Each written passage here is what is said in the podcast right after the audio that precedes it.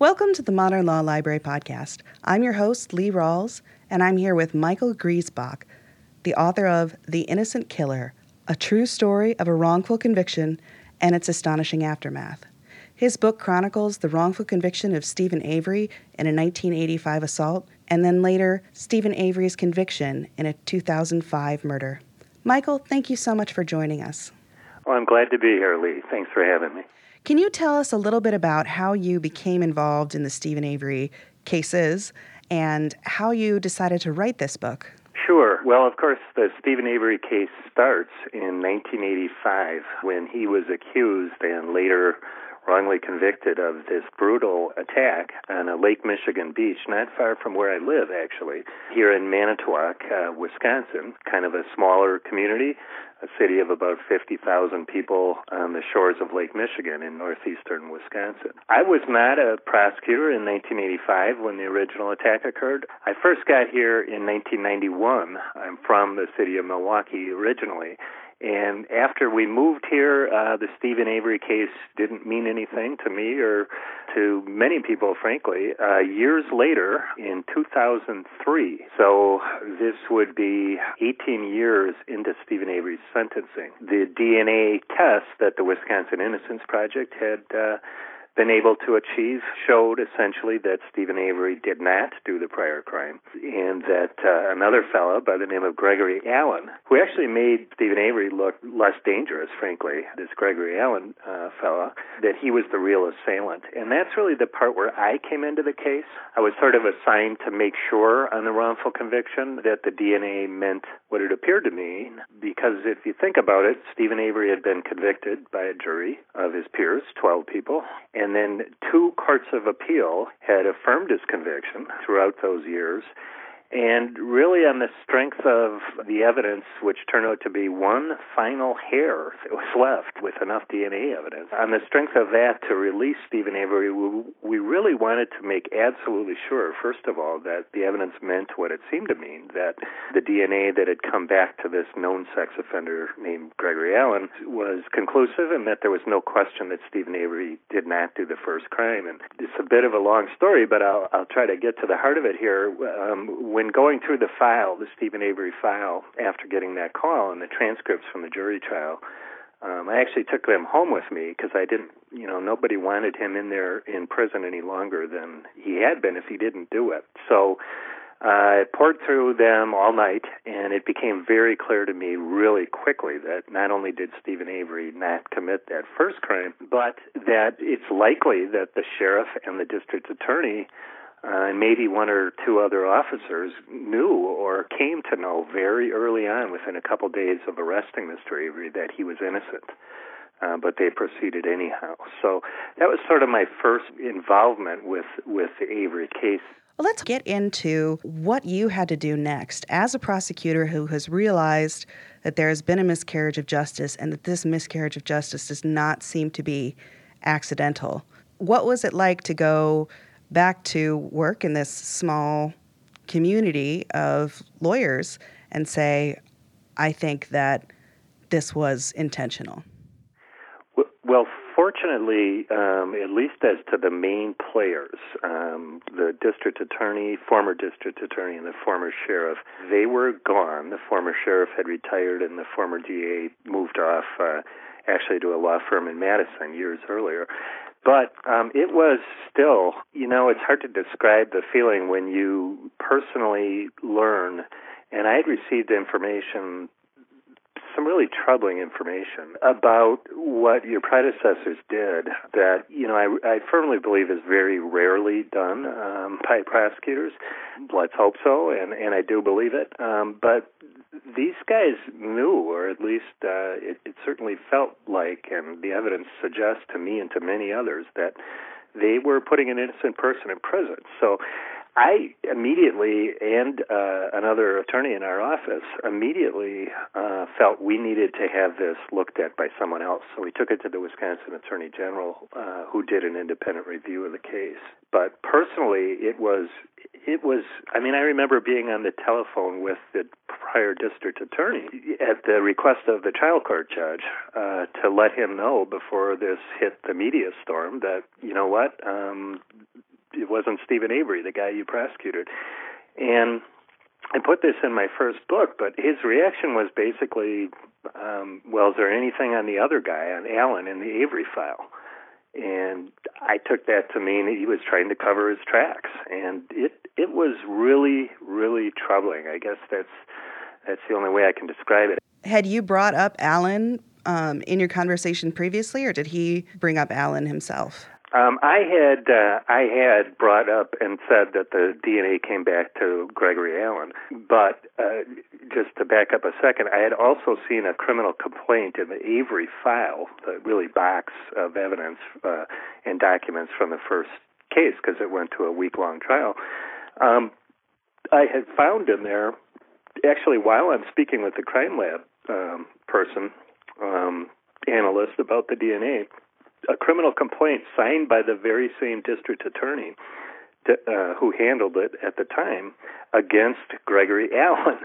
And it was for an offense not unlike uh, the case with which Mr. Avery was wrongly convicted, where Gregory Allen lunged at a woman on the same section, basically, of the beach uh, where he later attacked uh, the victim, Penny Beerntsen, of the wrongful conviction case. So here the DA was with that in the file and pretty clear uh, evidence that he thought uh, it was Allen himself, in addition to all kinds of other evidence that's in the book that would be tough to go through, but um, really damning evidence. Uh, and here he was basically covering his tracks with me on the phone. The experience of finding this out and going through the steps to um, achieve Steven Avery's release and everything that went on in the state of Wisconsin to try and address this as a larger issue, that in itself could have made a book. Did you consider at that point writing about your experiences? You know, um, I didn't.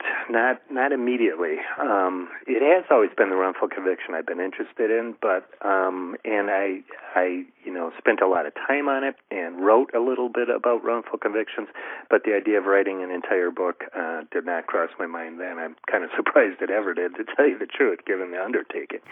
So um, the people who have watched Making a Murderer will already know this, but what was the next thing that happened that changed this from, I hate to say garden variety wrongful conviction because each of them has their own nuances, but what brought this onto a different level for you?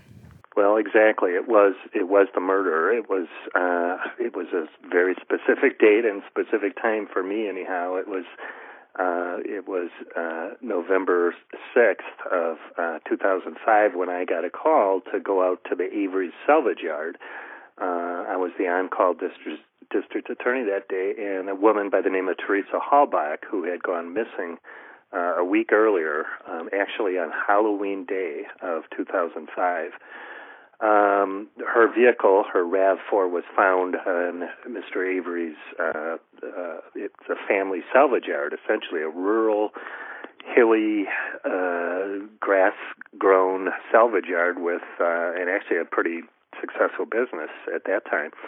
Um, of you know hundreds, if not thousands, of vehicles in these rolling hills uh, outside of the city, and uh, Teresa's vehicle was found there, and later um, uh, her remains were found there, and indeed uh, she was murdered, uh, and Steven Avery became uh, the number one suspect uh, for Teresa's murder, and then later uh, one of two persons charged uh, with her brutal uh, slaying, assault, and, and, and murder. So, were you involved with the prosecution of that case at all? I was not. Um, we determined fairly early on that uh, there was a conflict of interest. Um, the county, uh, I'm not a county employee, I'm a state employee, but still um, was being sued uh, by Steven Avery and his lawyers in a, in a, a $36 million wrongful conviction lawsuit. So at that point, uh, you know, the former district attorney in the office where I still uh, work today um, and worked then uh, was personally named in the lawsuit, as was the former sheriff. So there was a pretty clear cut conflict of interest. Uh, as soon as Teresa's remains were found on the salvage yard that day in a in a fire pit, essentially outside Mr. Avery's house, it turned into a homicide investigation uh, officially as opposed to a missing person investigation. And we, that is the district attorney's office, uh, not necessarily the, the sheriff's department, but the district attorney's office immediately and completely uh, withdrew from any further participation in the case. I did obtain information for search warrants that day prior to the findings of uh, of the evidence that I've described, and I'll never forget the day, you know, itself when people watched the the documentary, they'll hear a little bit about that. I described it in my book as well, but it was it was just a surreal kind of day at the salvage yard as dozens of police and searched and media helicopters uh, buzzing around and weather uh, turning from a sunny, clear Wisconsin fall day, a beautiful day actually, but to a driving cold, wind driven rain by the end of the night. So it was a very eerie, bizarre, surreal day in a very dark, dark setting. Uh, with police dogs uh, barking, as everyone believes, uh, sadly, that it's very likely that Teresa's body would be found somewhere on the premises. Now, your book was published in 2014, and this very sad case was happening in 2005. Were you aware that there were documentary filmmakers interested in this case and following and creating a piece like this? And did you have any idea that, you know, it would become what it did, which was a, a Netflix show, which became a real blockbuster and something that people talk about around, you know, around the water cooler? I was aware uh, that the documentarians were were on a project to to make this into a film if if uh, they found a distributor. In fact, I agreed to be interviewed with them. Um, I, uh, briefly on episode one, I appeared about the wrong speaking about the wrongful conviction. Uh, in fact, I agreed to be interviewed with them um, briefly and appeared in the first episode on the wrongful conviction uh, portion of the story. So I knew them, I met them. I don't think they even had an idea that, in fact, I don't even know if Netflix was around back then. It was 10 years ago. Or if it was, it wasn't what it is today. And I actually thought that their project reached a dead end because I hadn't heard from them for so long. But about uh, three or four months before the documentary aired, I, I received a call from uh, the documentarians, Laura and Moira, uh, who who created the the documentary, and they told me they had received a distributor and that it would be uh, it would be shown in December. I did not know it was Netflix, and I don't think anybody had any idea of the scope that this turned into. This really international, internationally watched and and discussed uh, phenomenon, uh, making a murder. Now, your book, The Innocent Killer, actually was published before uh, you knew the documentary was going to come out. Then, is that correct? Was. The American Bar Association published it in 2014, and I had self published it actually under a different title two years earlier than that. So, um, and I had started working on it, you know, three years prior to that. But yeah, I had no idea the documentary was coming out uh, until well after I had uh, published uh, the book. So, Mike, in reading The Innocent Killer, it seems pretty clear that although you are sure that Avery was wrongfully convicted of this first crime that he was imprisoned for, you do believe that he committed the murder that he's now serving time for. After watching Making a Murderer, many people seem to now feel that it is a second wrongful conviction and that there is a larger conspiracy. What has it been like for you and for your coworkers in Manitowoc to be facing that? You know, Lee, it is just a, unbelievably strange um, experience to be sort of at the epicenter of this. But it's strange and it's also troubling at the same time because I mean there there have been bomb threats in our sheriff's department, which is right next to the courthouse. They're they're nonsense, I'm sure, but some of them had some fairly sophisticated methods of being called in, uh, kind of rerouted from one person to the next, and and then there has been this entire social media movement of people who, uh, understandably, really, if all you watch is making a murder, and if that's your only base of knowledge for the Avery case, uh, who understandably are absolutely convinced that Steven Avery has once again been wrongly convicted, that Uh, law enforcement corruption has struck again in Manitowoc, um, that police have planted evidence, and that he and his accomplice, his uh, 16 year old, then 16 year old nephew, Brendan Dassey, are innocent and that they've been put in prison for 10 years now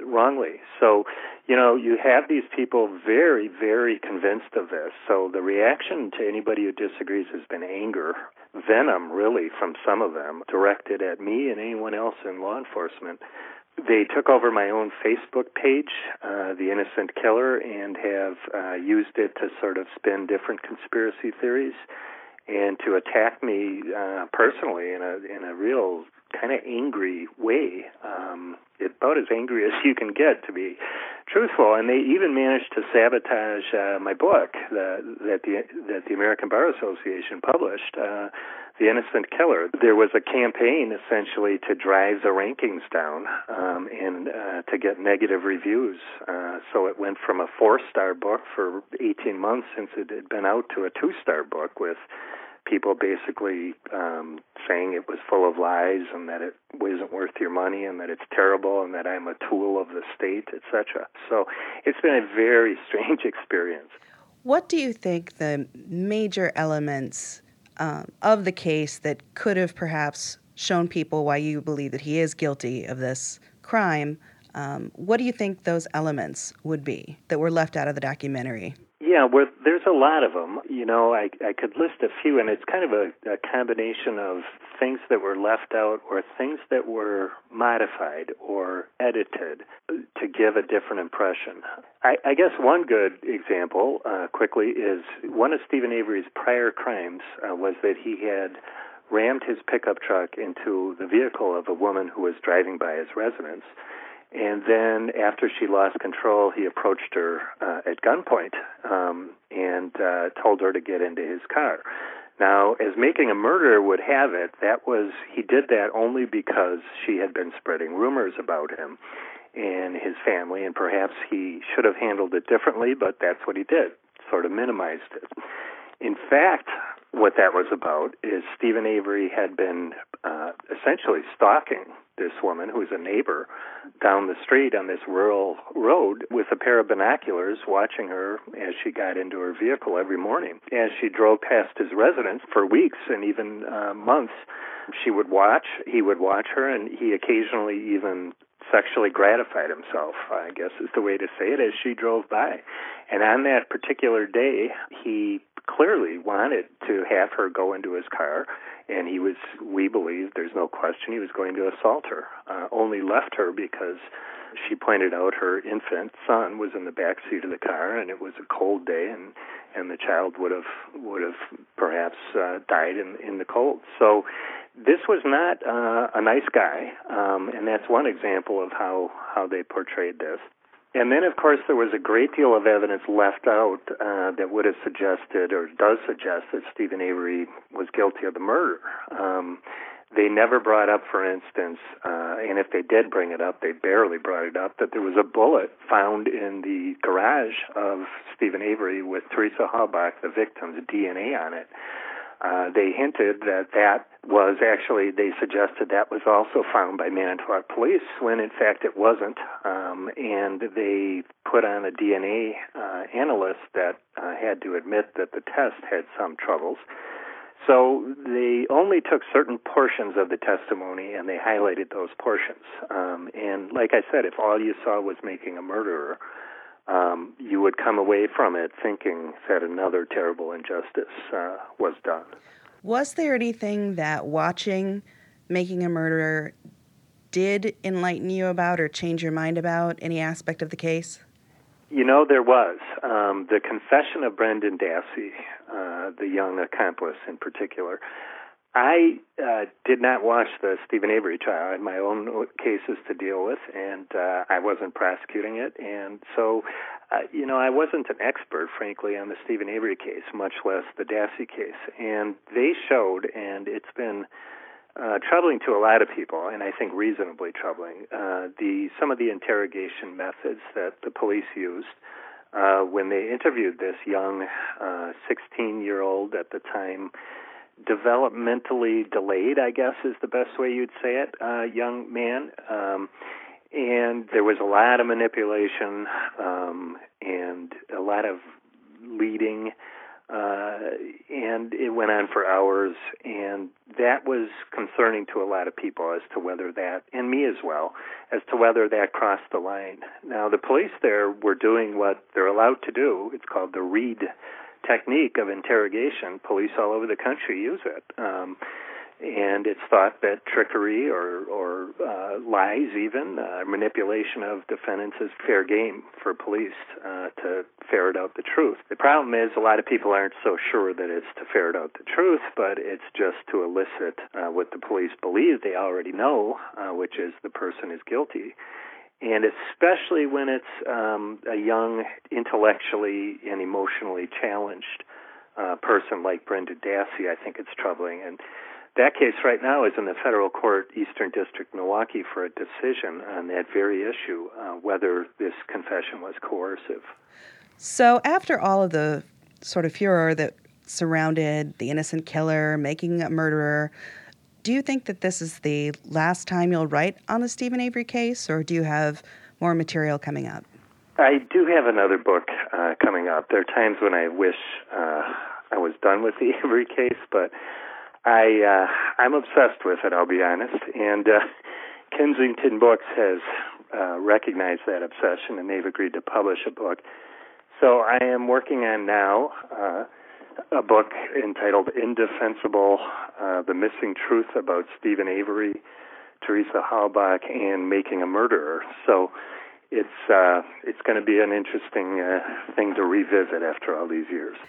And finally, just talking about wrongful convictions in general. Um, in the book, you mentioned how after the Halbach case ended, you saw a lot of anger in the community towards why did you fight to release this person who was unjustly convicted? Wouldn't it have been better if he still stayed in jail? Even people claiming that, you know, the fact that he'd been cleared by DNA and it pointed to someone else didn't matter. How would you respond to those critics? Why is exonerating and uncovering wrongful convictions so important? You know, there's an old saying that uh, it's better to let 100 guilty go free than to convict one who is innocent. And the Avery case really puts that whole claim or that whole saying to the test um, because he was a dangerous person before. But I guess what I tell those people is you know, look at what happened because of the wrongful conviction. Um, there was a woman who was assaulted, brutally raped, after the real assailant, Gregory Allen, was left free to roam the streets. He committed this crime 10 years after he escaped prosecution for the for the other attack. And of course, other things happen. You know, it's very difficult for the victim to kind of go through the ups and downs of whether she, uh, whether the correct assailant was behind bars. And there's a real question about whether Teresa Halbach would have been killed had the wrongful conviction not occurred. Now, only Steven Avery and Brendan Dassey are responsible for that uh, that murder. There's no question about that. But let's face it, Steven Avery wouldn't have been at that place at that time had he not been wrongly convicted. Um, he could have moved on. He could have been in prison for something else. Who knows? But the way one thing leads to another in life, he would not have been there at that time. So it's a it's a very difficult case. I get why people feel that way, but there's no question. Um, wrongful convictions are a huge problem. You're coming at this as a prosecutor, but do you find common ground with defense attorneys on this these sorts of issues with wrongful convictions?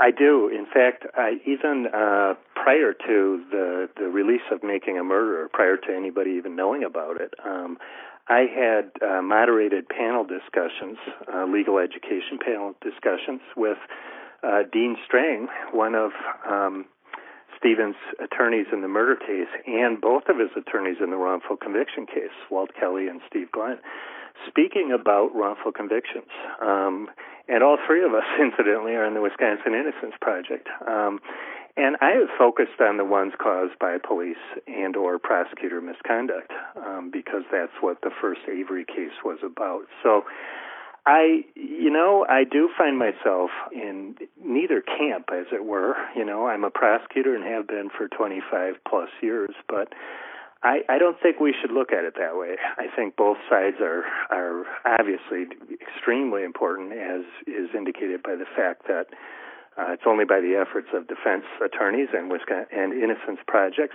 um, that the 350 and growing uh, number of wrongful convictions in this country uh, have been uncovered. Well, Michael, thank you so much for joining us, for talking about your book, The Innocent Killer, and uh, we hope to hear more from you when that new book comes out. Oh, it was great talking with you, Lee. Thank you. Well, thank you again, Michael, for joining us, and thanks to our listeners. This has been the Modern Law Library, and I'm your host, Lee Rawles.